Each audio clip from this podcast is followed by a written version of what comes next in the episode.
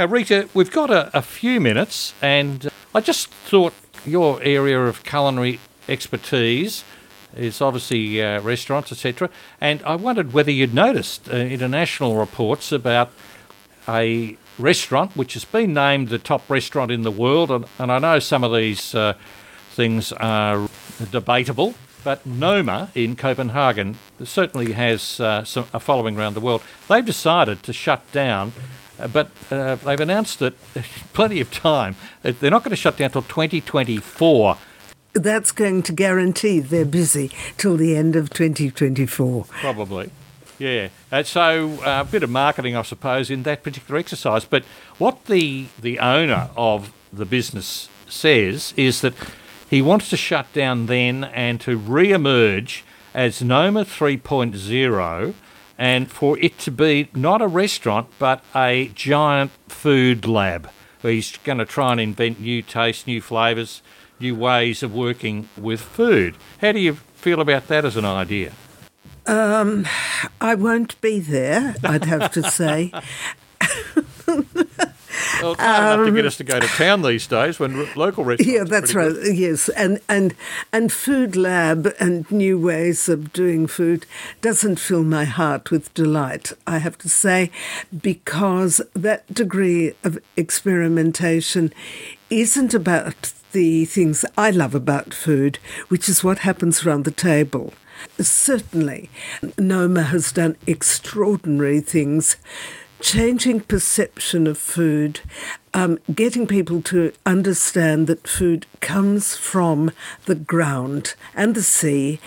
The environment played a huge part in in the aesthetics of their plating and in the flavours they were using, moss and all sorts of things.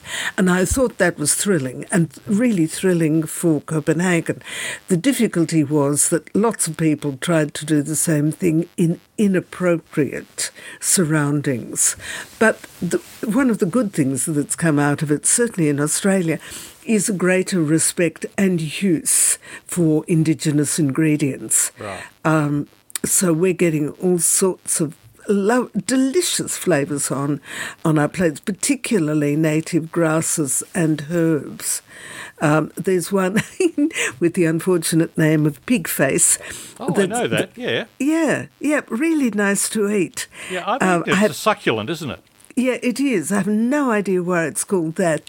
So that's all been terrific, but it's.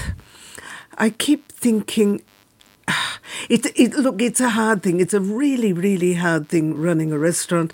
It's really hard when you're s- meant to be the top restaurant in the world. There's only one way uh, to go when you're at the top. Yeah, absolutely. Yeah. absolutely.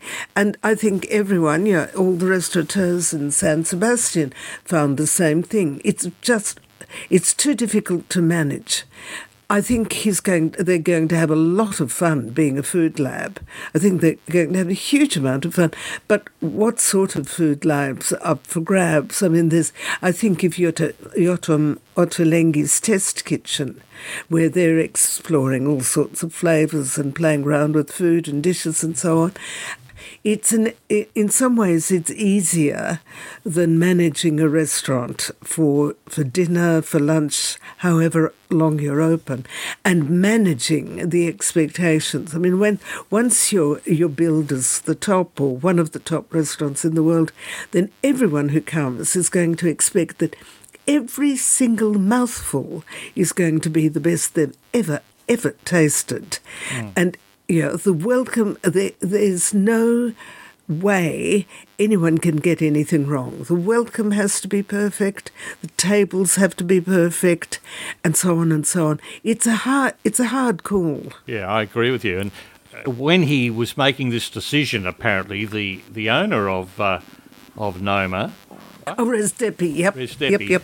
He said, uh, you know, the pandemic, if it's taught us anything, it's how fragile our dreams are how incredibly grueling and difficult this industry can be. Mm. So, you know, he's probably feeling the pinch just like uh, restaurateurs are and did here in Melbourne.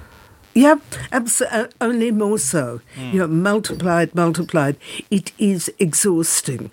I tell you what, um, though, Rita, I've I'm not sure if I fronted up and the red and the menu said um, reindeer brain crusted with bee pollen, that I'd be up for it. Um, you should have said you were vegetarian before you came.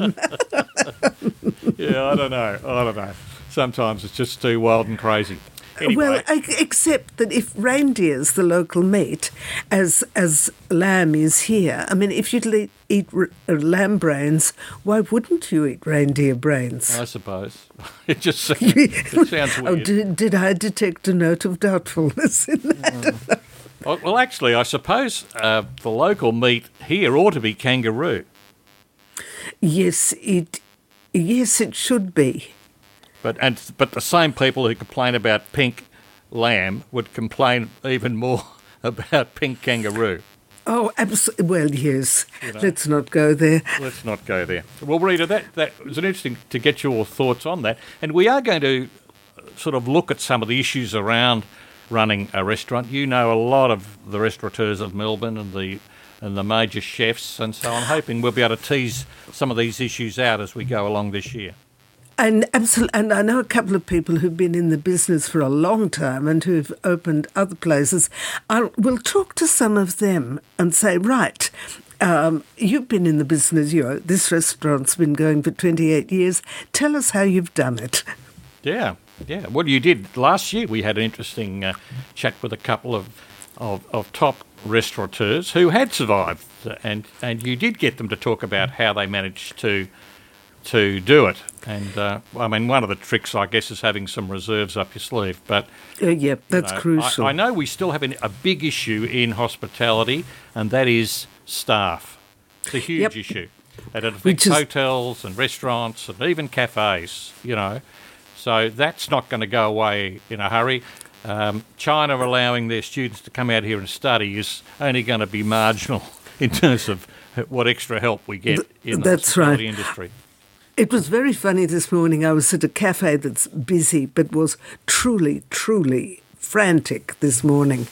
And the guy in charge was going in all directions, making tea, making coffee, uh, giving directions.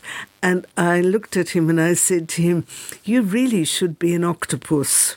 and he smiled and said, I wish I were under the sea right under now. Under the sea, exactly. Octopus's garden. Well, that's great. Rita, thank you for that.